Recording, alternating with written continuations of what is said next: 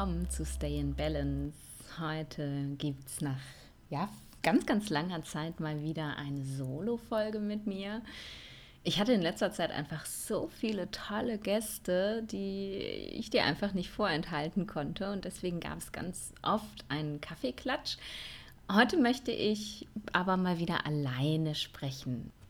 Und ich habe mir ein Thema ausgesucht, ähm, über das ich in letzter Zeit ganz oft gefragt worden bin, wo ganz viel Interesse aus der Instagram-Community bestand und wo ich gedacht habe, gerade wenn du so noch keinen Kontakt mit jemandem hattest, der Ayurveda professionell betreibt, also praktiziert mit einem Ayurveda-Berater, Coach oder Ayurveda-Arzt, dann weißt du das vielleicht gar nicht. Und deswegen habe ich gedacht, ich teile das heute einmal mit dir. Und zwar die Frage, wie sieht eigentlich so eine Ayurveda-Beratung aus? Jetzt kann ich dir natürlich nur erzählen, wie meine Beratungen aussehen, ähm, aber das ist ja zumindest schon mal ein Hinweis. In Indien wird Ayurveda tatsächlich ganz, ganz anders praktiziert als hier bei uns. Wir nehmen uns wahnsinnig viel Zeit für unsere Klienten. In Indien geht das alles viel schneller. Da sieht ein Ayurveda-Arzt in einer Klinik oder in einer Praxis tatsächlich teilweise 100 Menschen am Tag. Das ist noch schlimmer als äh, bei uns im Krankenhaus. Er huscht sozusagen einfach nur an den Leuten vorbei.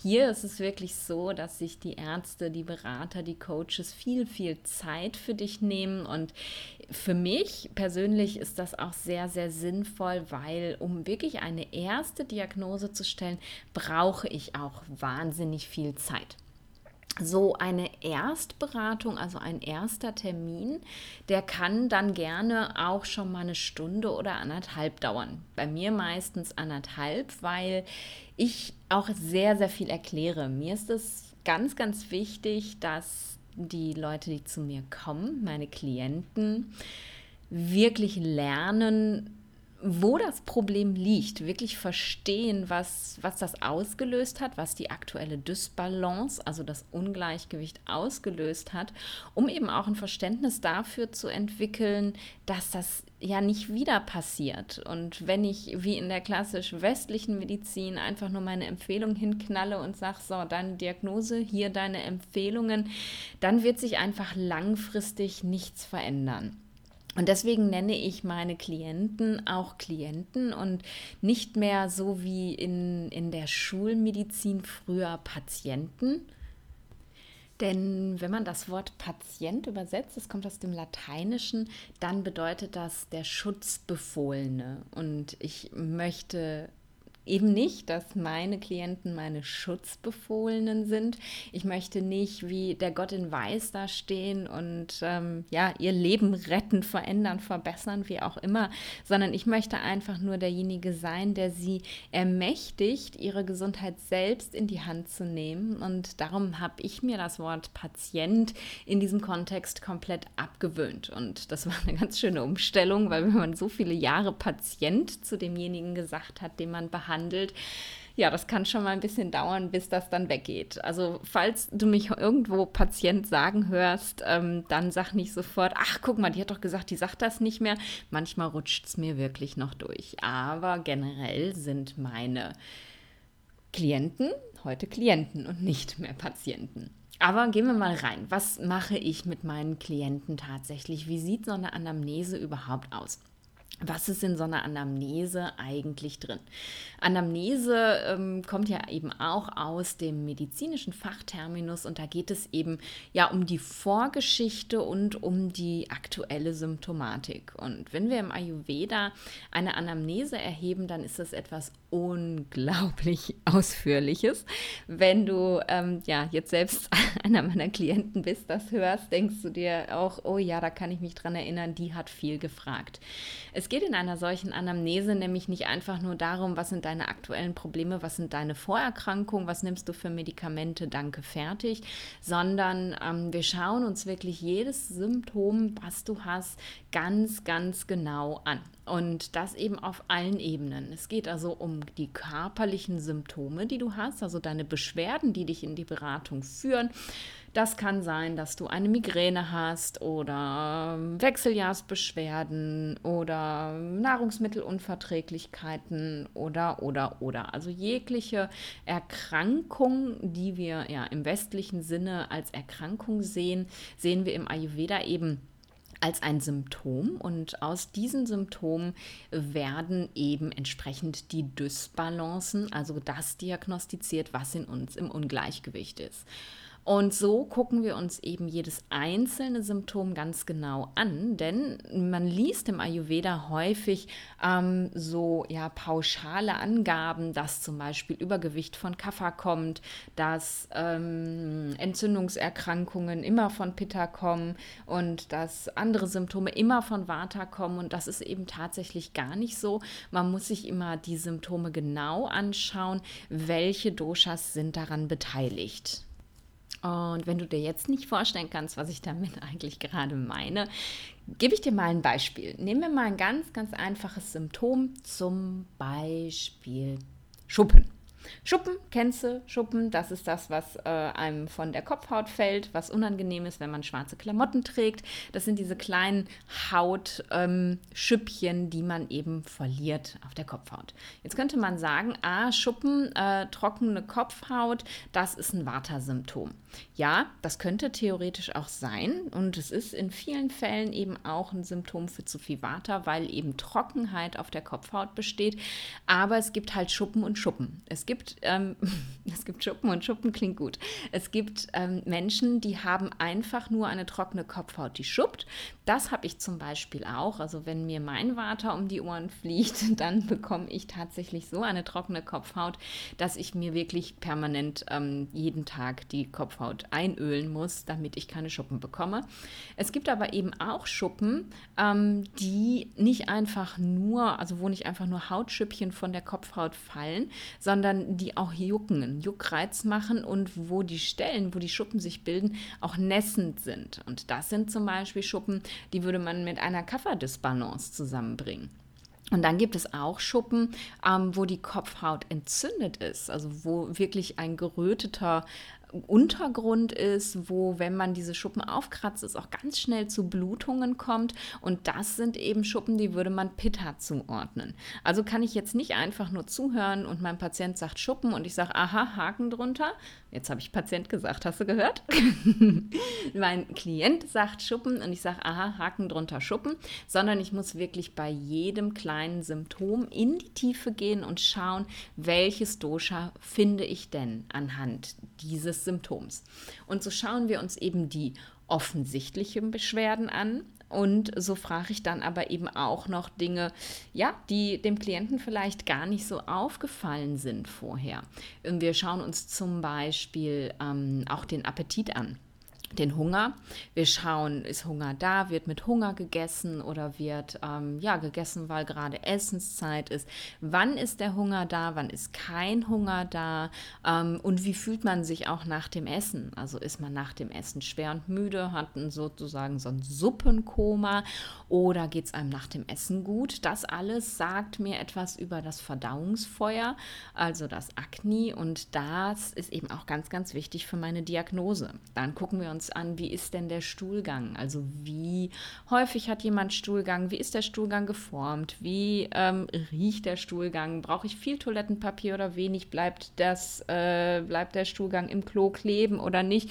Das sind ähm, alles Fragen, die sind für mich unglaublich wichtig, um herauszufinden, welches Dosha ist an den Verdauungsprozessen beteiligt und wie gut funktioniert die Verdauung. Warum das so wichtig ist, da kommen wir dann bei der Diagnose und vor allem bei der Therapie nochmal drauf. Wir schauen uns die Haut an. Wir gucken, ob irgendwo Schmerzen auftreten und wenn ja, wann treten diese Schmerzen auf? Wodurch werden sie ausgelöst? Das ist auch ein Thema bei jedem der Symptome, was erfragt wird. Wodurch wird das Symptom ausgelöst? Wodurch wird das Symptom besser?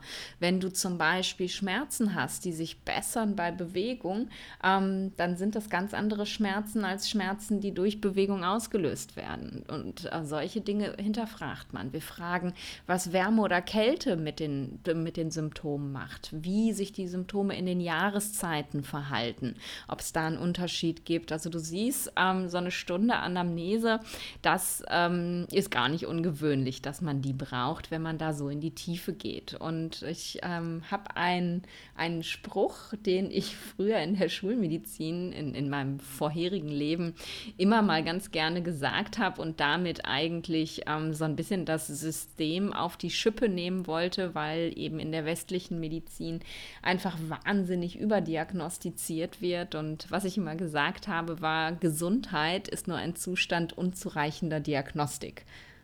Ich wiederhole das nochmal. Gesundheit ist nur ein Zustand unzureichender Diagnostik. Wenn wir die Patienten, und jetzt habe ich bewusst Patient gesagt, lange genug unter die Lupe oder eben in unsere teuren Maschinen heutzutage legen, dann findest du immer irgendwas, was nicht in Ordnung ist. Und ganz genauso ist es auch im Ayurveda. Du findest immer irgendwas, was nicht in der Balance ist. Und da möchte ich dir eben jetzt auch mal kurz einen Zahn ziehen. Ganz viele ähm, Kollegen ähm, werben damit, äh, dich wieder in deine Balance zu bringen und ähm, dass du da dauerhaft drin bleiben kannst. Und Darum geht es in der ayurvedischen Beratung für mich tatsächlich gar nicht. Ähm, deswegen ist für mich in der Ayurveda-Beratung auch die Feststellung der Grundkonstitution, also deines Prakriti, deiner Geburtskonstitution, gar nicht so vorrangig. Denn ich mache mir kein Bild von deiner Geburtskonstitution und lege dann daneben dein Ungleichgewicht, also dein Vikriti, um, um dann zu gucken, wo muss ich hin, sondern ähm, Therapie bedeutet halt tatsächlich, tatsächlich so lange zu behandeln, bis die Symptome weg sind. Und dann befinden wir uns gewöhnlich nah an unserer Balance. Das Problem ist, wir bleiben dort nicht. Ähm, auch ich, die ja weiß, wie es funktioniert, lebe nun mal in einer Welt, in der Dinge auf mich einwirken und die mich dann eben auch wieder außer Balance bringen können. Und das kann eben ganz pauschal das Wetter sein. Denn ähm, in den Jahreszeiten sind ja die Doshas auch vorhanden und ähm, das wirkt natürlich auf mich ein. Das kann mein Zyklus sein, denn auch in den Zyklusphasen sind die Doshas vorhanden und das hat ebenfalls einen Effekt auf mich und das kann auch einfach mein Lebensrhythmus sein, der sich manchmal nicht ändern lässt und auch damit komme ich wieder außer Balance was ich eben nur Menschen, die noch nie was mit Ayurveda zu tun hatten, ähm, gegenüber für einen Vorteil habe, ist, ich weiß, wie ich mich da schnell wieder hin zurückbringe. Das heißt, fall ich heute aus meiner Balance, kostet mich das einen Tag, im schlimmsten Fall eine Woche ähm, und dann geht es mir wieder gut. Jemand, der eben gar nicht wahrnimmt, dass er aus seiner Balance gefallen ist oder diese unspezifischen Symptome einfach nicht bewerten und zuordnen kann, ja, der rutscht dann eben weiter in eine Dysbalance und wird irgendwann auf Dauer krank. Aber dieses, ähm, diese Vorstellung, man würde eben einmal eine Ayurveda-Behandlung machen oder vielleicht einmal eine Ayurveda-Kur machen und dann auf Dauer in seiner Balance bleiben, den Zahn, den muss ich dir leider ziehen. Aber das bedeutet jetzt auch nicht, dass du äh, gleich die Flinte ins Korn werfen sollst und sagen sollst, naja, dann brauche ich auch gar nicht erst anfangen, weil einmal raus aus der schweren Dysbalance, in der du dich jetzt gerade befindest und nah an deiner Balance, hast du nach so einer Beratung tatsächlich alle Werkzeuge an der Hand, um zum einen zu erkennen, wenn du dich aus deiner Balance rausbewegst und zum anderen aber auch zu wissen, was muss ich tun, um wieder zurückzukommen. Also lohnt sich auf jeden Fall. So, jetzt hast du gehört, wie so ein Anamnesegespräch vonstatten geht. Wie geht es dann weiter? Wenn die Anamnese zu Ende ist, sollte derjenige, der die Beratung macht, Coach, Arzt, was auch immer, in der Lage sein, am Ende dieses Gespräches direkt eine Dysbalance sagen, benennen zu können. Also du solltest während des Gespräches als Berater wirklich in der Lage sein, in deinem Kopf das Puzzle schon zusammenzusetzen und zu wissen, was hat mein Klient und was braucht mein Klient. Das heißt, am Ende des Gespräches, des Anamnesegespräches, sage ich meinem Klienten, was bei ihm aktuell nicht in der Balance ist, also welches Dosha, Schrägstrich, welche Doshas bei ihm aktuell erhöht sind. Und das ist ähm, ganz unterschiedlich. Das kann ein Dosha sein, was außer Rand und Band ist. Es können aber auch zwei sein, im schlimmsten Fall auch drei. Und wie diese Zusammensetzung ist, also welches Dosha führt, das ähm, setzt sich eben daraus zusammen, welches Dosha ähm, ja die meisten Symptome oder die schwerwiegendsten Symptome macht. Man kann also äh, alles Mögliche haben. Eine Kombination aus Vata Kapha, Vata Pitta, Pitta Kapha, vorne, hinten, wie du dir das jetzt zusammenstellst, diese verschiedenen Doshas. Es kann alles irgendwie sein. Und der Berater sollte eben in der Lage sein, diese Diagnose anhand der Informationen zu stellen.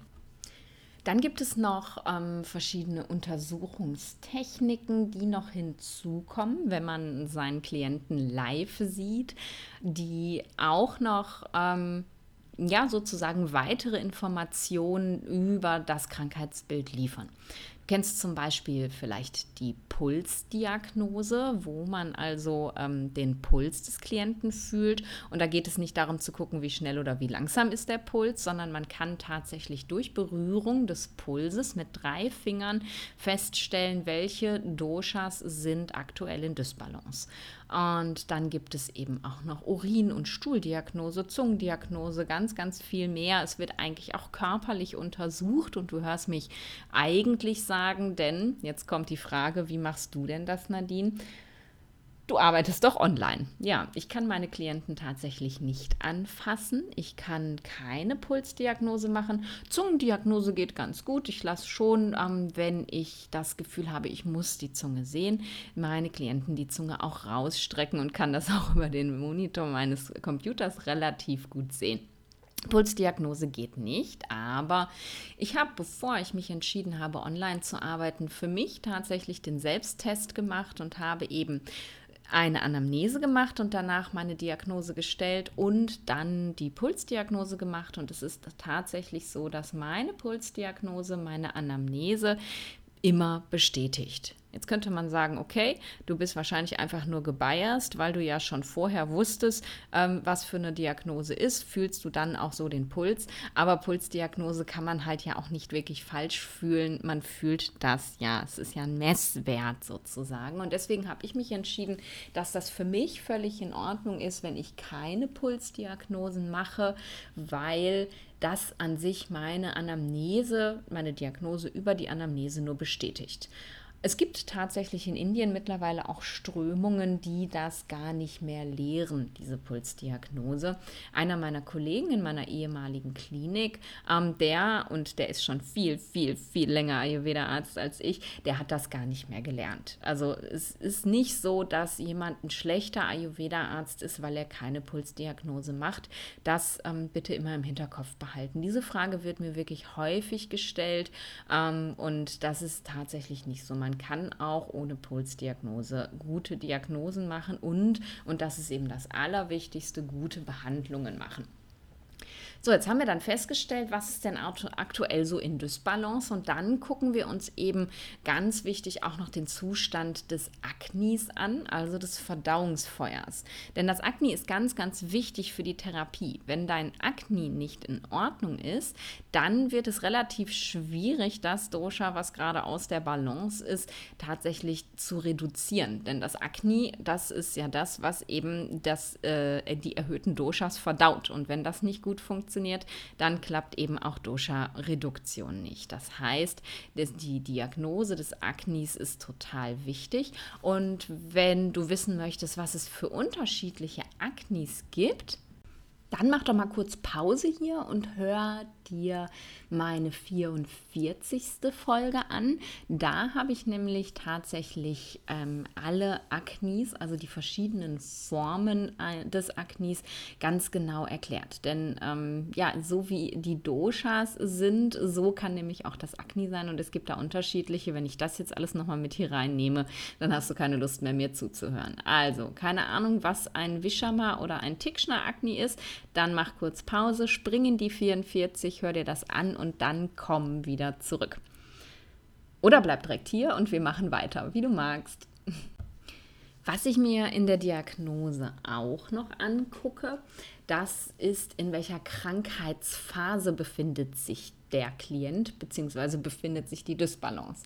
Es gibt im, äh, im Ayurveda sechs Krankheitsphasen oder sechs Stadien der Erkrankung, sagt man.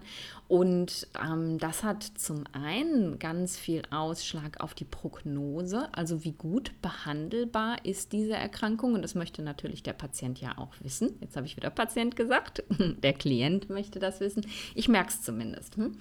Ähm, das möchte der Klient auch wissen. Und das ist für mich natürlich auch wichtig, damit ich weiß, wie intensiv muss ich denn meine Therapie aufstellen, damit ich überhaupt für den Klienten etwas erreichen kann. Und was da für mich eben ausschlaggebend ist, ist wirklich auch zu schauen, wie verhält sich der Klient denn im Alltag? Was hat er zum Beispiel für Verhaltensweisen? Was hat er für Essensgelüste? Also was, was fordert sein Körper sozusagen? Wenn du über die Krankheitsphasen im Ayurveda noch nichts gehört hast, dann kannst du jetzt hier wieder rausspringen und dir einmal die Folge zu den Phasen oder den Stufen der Erkrankung anhören. Das ist die 41. Folge. Und dann kannst du wieder hierher zurückkommen. Wenn du das schon von mir gehört hast, dann weißt du, dass in den ersten beiden Phasen der Erkrankung es so ist, dass der Körper ganz natürlich versucht, das erhöhte Dosha selbstständig zu reduzieren und sozusagen ein Verlangen entwickelt nach den Dingen, die das Dosha reduzieren. Und wenn du dir jetzt zum Beispiel eine Vata-Störung anguckst, dann hat das häufig, ähm, ja, dann sieht man ganz häufig, dass die Menschen total Lust auf süß oder salzig haben. Sauer seltener, aber auch mal sauer, aber ganz, ganz oft süß oder salzig. Und viele ähm, kennen sozusagen diesen süßen Hunger, der plötzlich auftritt mit, oh Gott, jetzt habe ich emotionales Essen, ich will ständig nur Süßigkeiten. Aber das ist eigentlich das natürliche Signal des Körpers, ich habe eine Dysbalance, ich muss die ausgleichen. Und sowas sieht man eben nicht nur am Essverhalten, sondern tatsächlich auch am, am Verhalten so im Alltag. Schläft der Klient länger als früher oder schläft er viel weniger? Hat er sein Sportverhalten verändert? Was macht er jetzt für einen Sport und wie passt das eben zu der aktuellen Dysbalance. Also ist jemand, der eigentlich irgendwie total sportlich gewesen ist und immer so auf, auf Feuer und auf, auf Kraft und auf Competition Sport gemacht hat, plötzlich so, dass er eher Sport sucht, der ausgleichend ist und langsam und kühlend, dann kann man sagen, wenn derjenige auch noch eine Pitta-Dysbalance hat, ah, wunderbar, der Körper reagiert ganz natürlich, indem er versucht, die Dysbalance auszugleichen. Wenn jemand tatsächlich eine Pitta-Dysbalance hat und plötzlich anfängt, wie wild Sport zu treiben, sich irgendwie in den hochroten Kopf zu trainieren und zu schwitzen, dann kann man sagen, aha, wahrscheinlich schon drittes Krankheitsstadium oder schlimmer. Ähm, und weiß dann eben, okay, da sind wir an einer ganz anderen Stelle der Therapie angekommen. Da gibt es natürlich noch andere Faktoren, die damit reinspielen und nicht nur das Verhalten, aber das ist für mich eben ganz, ganz wichtig. Also wie gesagt, Folge 41, wenn du das spannend findest. Ich finde es unglaublich spannend und ich erkläre es ständig und immer meinen Klienten, damit sie eben wirklich auch verstehen, wo stehe ich denn jetzt gerade. Also Stadien der Erkrankung schaue ich mir an. Ja, und dann geht es eben halt auch um die Prognose der Erkrankung. Denn man sagt im Ayurveda, dass je länger ein Krankheitsbild besteht, desto schlechter natürlich die Prognose ist. Das heißt natürlich nicht, dass man es nicht behandeln kann oder dass es nicht besser werden kann. Ganz im Gegenteil, da habe ich schon so viele tolle Sachen gesehen.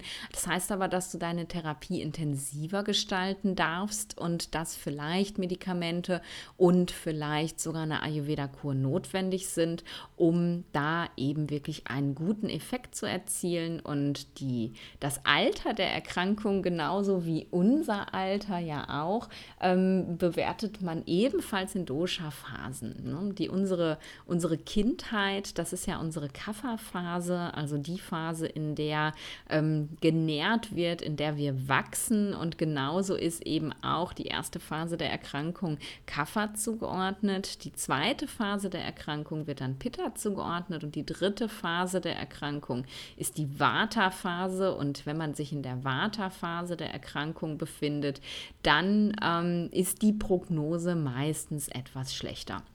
Und dann schaut man eben tatsächlich, wie viel äh, kommt da sozusagen zusammen. Also ist, hast du eine, eine Vata-Krankheit und äh, befindest dich in der Vata-Phase der Erkrankung und wir befinden uns gerade auch noch in der Vata-Jahreszeit, dann ist da ganz schön viel Vata und dann weißt du, oh, da muss ich ganz schön was einsetzen, um da jetzt wirklich was zu erreichen. Und das heißt nicht, dass ich dann den Kopf in den Sand stecke und sage, das funktioniert nicht, sondern ich weiß dann einfach, ich muss mir ein bisschen mehr Mühe geben. Und das wiederum heißt natürlich jetzt nicht, dass ich mir bei anderen keine Mühe gebe, das tue ich immer, aber ich weiß eben, dass der Aufwand wahrscheinlich größer sein wird und dass ich am Ende eventuell um Medikamente nicht herumkomme. Und jetzt sind wir auch schon bei der Therapie angekommen. Denn auch das sage ich meinen Klienten im Erstgespräch direkt, was denn jetzt die therapeutischen Empfehlungen sind, die ich bei dieser Dysbalance, die ich gerade diagnostiziert und die meisten, die mit mir gearbeitet haben, wissen es ziemlich ausführlich erklärt habe, was gibt es zu tun. Und die Therapie im Ayurveda steht immer auf mehreren Säulen. Es ist nicht einfach nur Medikamente einnehmen, sondern wir schauen uns eben wirklich das komplette Leben an. Es geht um die Ernährung, es geht darum, mithilfe von Kräutern und Gewürzen auf die Doshas einzuwirken. Es geht um die Tagesstruktur, also wie verhalte ich mich im äh, Verhältnis zu den Dosha-Zeiten des Tages. Es geht um die Bewegung, also wie bewege ich mich, tue ich mir gut oder eher schlecht durch meine Art von Bewegung. Dann geht es eben auch um, ähm, ja, um Techniken, die man zu Hause anwenden kann, zum Beispiel Ölmassagen, ähm, dann Yoga, Pranayama. Das sind ähm, für mich auch immer ähm, ganz wichtige Bestandteile in der Therapie und ähm, wann immer nötig, kriegen meine Klienten sogar eine eigene Yoga Yoga-Praxis und eigenes Pranayama, also Atemtechniken, die sie ähm, dann auch regelmäßig praktizieren sollen, weil mit Hilfe von Yoga und Pranayama kann man eben wirklich gezielt Doshas reduzieren. Das ist ganz, ganz wichtig zu wissen. Und dann am Ende natürlich geht es auch um die Frage Medikamente oder sogar eine Ayurveda-Kur. Und das ist eine Frage, die ich persönlich für mich relativ weit ans Ende gestellt habe, wo es sicherlich viele Kollegen gibt, die anders arbeiten. Ich weiß zum Beispiel, dass die indischen Kollegen ganz anders arbeiten. Die beginnen immer in der ersten ähm, Therapie auch schon mit Medikamenten und auch viele Kollegen, die hier in Deutschland arbeiten, machen das. Und da habe ich eine etwas andere Herangehensweise. Das mag sicherlich durch ähm, meine schulmedizinische Laufbahn geprägt sein und dadurch, dass ich einfach nicht mehr so arbeiten möchte. So, Sie haben ein Problem, hier haben Sie eine Tablette. Ähm, das hat aber für mich auch ganz, ganz viel damit zu tun, dass ich sage, wenn wir das Grundproblem nicht verändern, also den Grund, warum du in die Dysbalance gekommen bist, dann macht das ganze Medikamente nehmen und Kur machen überhaupt gar keinen Sinn. Denn sobald du wieder aufhörst, die Medikamente zu nehmen oder sobald du aus der Kur zurück bist und einfach so weiterlebst wie vorher, bringst du dich wieder in die gleiche Dysbalance. Das heißt, für mich geht es erstmal darum, die Basis so zu stabilisieren, dass ich sagen kann, so funktioniert es und wenn du so weiterlebst, dann wirst du dich nicht mehr in die Dysbalance bringen. Und dann kommt eben auch noch dazu, und das ist eben auch eine relativ schulmedizinische Denkweise, wenn ich in der Schulmedizin zwei Tabletten gleichzeitig beginne, dann kann ich weder sagen, welche Tablette die Wirkung hatte, noch kann ich sagen, wenn Nebenwirkungen auftreten, welche Tablette hat die Nebenwirkung verursacht. Und das finde ich ganz, ganz wichtig. Also beginne ich mit einem Patienten zu arbeiten, stelle seine, da war der Patient schon wieder, stelle seine Ernährung um, verändere seine Lebensgewohnheiten und, und, und. Und es wird plötzlich besser. Ich habe aber auch Medikamente gegeben, dann weiß ich überhaupt gar nicht, wäre es nicht vielleicht auch ohne Medikamente besser geworden. Und das ist für mich halt ganz, ganz wichtig, dass ich wirklich sagen kann, wo stehen wir denn hier wirklich? Was verändert sich, wenn wir an der Basis arbeiten und ich habe so, so viele tolle Erfahrungen gemacht, wo indische Kollegen sagen würden, hm, da, da muss man auf jeden Fall von vornherein Medikamente geben, ähm, wo ich wirklich gesehen habe, das hat auch ohne funktioniert. Und das soll nicht heißen, dass ich eben äh, gegen Medikamente bin. Das soll einfach nur bedeuten, dass ich da etwas zurückhaltend damit bin. Und wenn ich sehe, dass wir die Basis super aufgestellt haben, dass alles wunderbar funktioniert, dass wir sogar eben individuell individuelle Ernährungsveränderungen gemacht haben, also wirklich Dosha gezielte Ernährung und es hat sich eben noch nicht hundertprozentig verbessert oder zumindest so weit verbessert, dass ich sagen kann, ab jetzt kannst du alleine weitergehen, das wird noch besser werden. Dann gebe ich natürlich auch Medikamente und das sind sehr, sehr potente, wirkungsvolle Medikamente, mit denen ich sehr gerne arbeite. Aber jetzt weißt du den Grund, warum ich da nicht immer sofort mit anfange. Und dann stellt sich zuletzt eben auch noch die Frage Ayurveda-Kur, ja oder nein. Ayurveda-Kur, also Panchakarma-Kur, eine ayurvedische Ausleitungsbehandlung. Ähm, das sollte eben tatsächlich immer am Ende einer solchen Behandlung stehen, diese Frage. Wenn man eben sieht, okay, wir haben alles getan, aber das Dosha ist so zäh, wir sind in einer so späten Krankheitsphase zum Beispiel, ähm, dass ich dann da auch tatsächlich Empfehlungen ausspreche, in eine Kur zu gehen und da ähm, dann auch wirklich Häuser empfehle, wo ich weiß, da wird auch wirklich eine medizinisch, eine fachlich sinnvolle Ayurveda-Kur gemacht und nicht, dass es ähm, ein schönes Hotel mit Strandblick und tollem Sonnenuntergang irgendwo in Indien oder Sri Lanka, sondern da geht es mir wirklich um die medizinische Sinnhaftigkeit. Denn solche Kuren, die sind zwar vielleicht ganz angenehm, wenn man eben schöne Ölmassagen und Stirngüsse und was es da alles noch gibt, bekommt, aber aber so eine Kur ist tatsächlich dafür gedacht, eben das erhöhte Dosha aus dir auszuleiten. Und ähm, das kann man eben tatsächlich nur wenn da wirklich auch ein Profi am Werk ist und der ganz genau weiß, was er da gerade tut. Genau. So, jetzt weißt du, was passiert, wenn du zu mir in eine Ayurveda-Beratung kommst. Ähm, ich hoffe, das war spannend. Ich hoffe, es hat so ein paar äh, ja, ein paar Fragen vielleicht auch irgendwie beantwortet, wenn du dir gedacht hast, ja, wie funktioniert denn das jetzt überhaupt? Kriege ich dann einfach nur Lebensmittellisten und dann ist gut? Ah, Lebensmittellisten übrigens, da habe ich noch gar nicht drüber gesprochen. Gut, dass ich das jetzt noch erwähnt habe.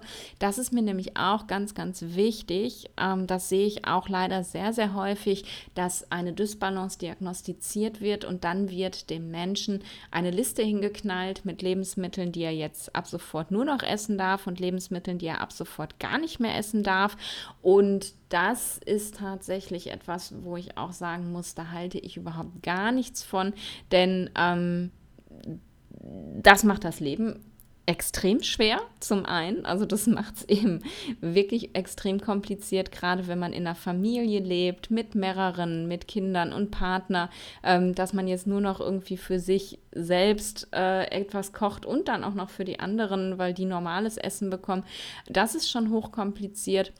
Und darüber hinaus denke ich eben auch nicht, dass das der Weisheit letzter Schluss ist, weil es kommt eben auch immer auf die Kombination an. Es kann sein, dass ein Einzellebensmittel tatsächlich das Dosha total erhöht, aber es kann eben sein, dass du dieses Einzellebensmittel so verarbeitest in deiner Küche, dass das überhaupt gar kein Problem ist, das zu essen mit deiner Dysbalance, weil du eben so viele andere Lebensmittel hinzutust, die diese Qualität wieder ausgleichen, dass ich denke, dass man das nicht einfach pauschal so so sagen kann, ist das nur noch und ist das gar nicht. Trotzdem kriegen meine Klienten Lebensmittellisten und wir probieren uns durch diese Listen durch. Das bedeutet, sie ähm, kriegen eine Liste mit Dingen, die das Dosha erhöht und Dingen, die das Dosha ausgleicht. Dann schaue ich mir an, nachdem sie mir markiert haben, was sie sehr häufig benutzen, ob da mir irgendetwas besonders ins Auge springt. Ähm, zum Beispiel, lass mich mal überlegen, ähm, Kurkuma zum Beispiel. Ich sehe ganz, ganz häufig, dass ähm, Leute, die anfangen, sich mit dem Ayurveda zu beschäftigen,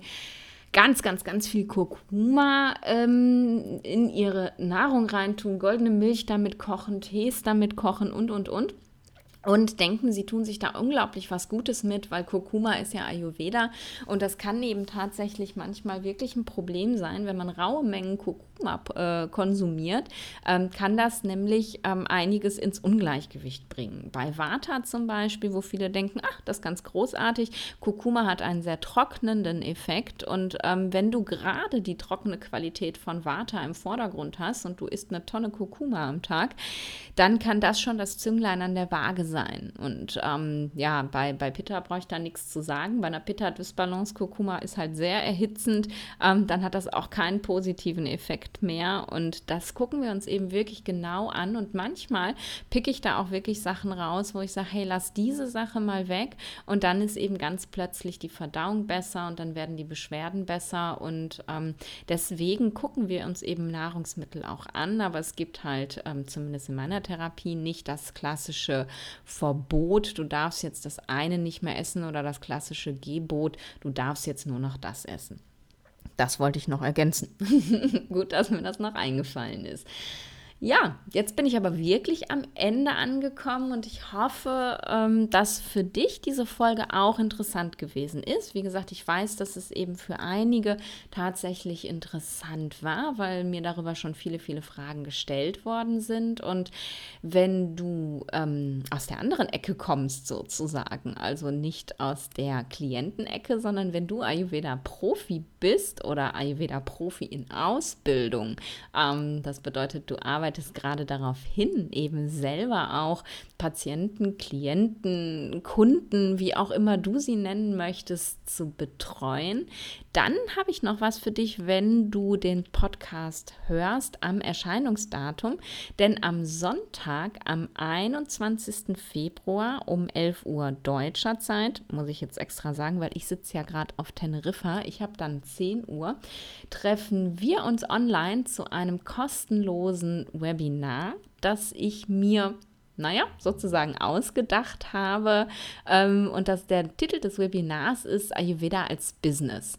Ich bin gerade so unglaublich dankbar für diese Möglichkeit, die ich hier habe. Ich befinde mich ja jetzt nicht im Urlaub auf Teneriffa, sondern ich mache gerade Workation. Ich bin den ganzen Februar hier und mir ist so sehr klar geworden, wie dankbar ich dafür bin, dass ich mir sowas A leisten und B erlauben kann, weil das ist in meinem früheren Leben als Ärztin nicht möglich gewesen und es war immer mein Traum, ähm, sozusagen ortsunabhängig zu arbeiten, also von überall auf der Welt arbeiten zu können.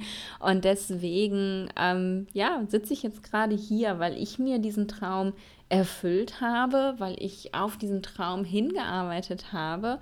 Und da hatte ich einfach vor ein paar Tagen den Impuls, dass ich das mit den ganzen tollen Ayurveda-Profis, die da draußen sind, die gerade am Anfang sind oder noch gar nicht wissen, ob das überhaupt was für sie ist oder was sie auch mit ihrem Wissen jetzt anstellen sollen, teilen möchte. Und darum wird es am 21. um 11 Uhr dieses Webinar geben, in dem ich dir einen kleinen Einblick in meinen Weg gebe, wie ich ja, von der klassischen Schulmedizinerin zur Ayurveda-Medizinerin geworden bin, wie ich es möglich gemacht habe, dass ich jetzt komplett ortsunabhängig lebe und arbeite. Und es gibt ganz, ganz, ganz viel Zeit, dass du mir eben auch deine Fragen stellen kannst und dann habe ich noch ein kleines Geschenk, denn für alle, die zu dem Webinar kommen, ich habe ja dann eine Liste der Anmeldungen, gibt es 10% Rabatt auf mein Ayurveda Business Mastermind.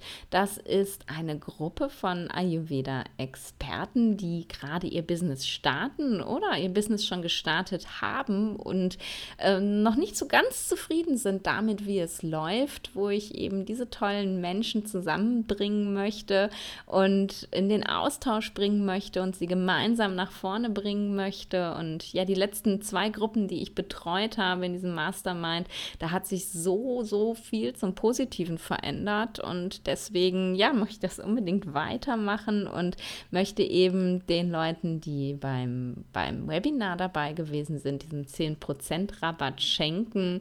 Und ähm, ja, ich freue mich, wenn du kommst. Und wenn du nicht dabei sein kannst, zeitlich, dann dann melde dich einfach trotzdem an. Den Link zur Anmeldung findest du in den Show Notes, genauso wie ähm, die Folgen, die ich in dieser Folge erwähnt habe, die vorherigen, die verlinke ich dir auch. Um, und dann melde dich einfach an, dann kommst du auf um, so eine Newsletter-Funktion, über die ich dann den Link teilen werde für das Webinar und über die ich hinterher dann auch die Aufzeichnung teilen werde, falls du nicht dabei sein kannst. Und wenn du schon weißt, du kannst nicht dabei sein, dann schick mir deine Fragen doch gerne einfach vorab per Mail. Da würde ich mich riesig drüber freuen. Ja, und jetzt habe ich wirklich genug geredet. Jetzt ähm, wünsche ich dir eine schöne Woche und wir hören uns hoffentlich nächste Woche wieder. Und bis dahin, wie immer, stay in balance.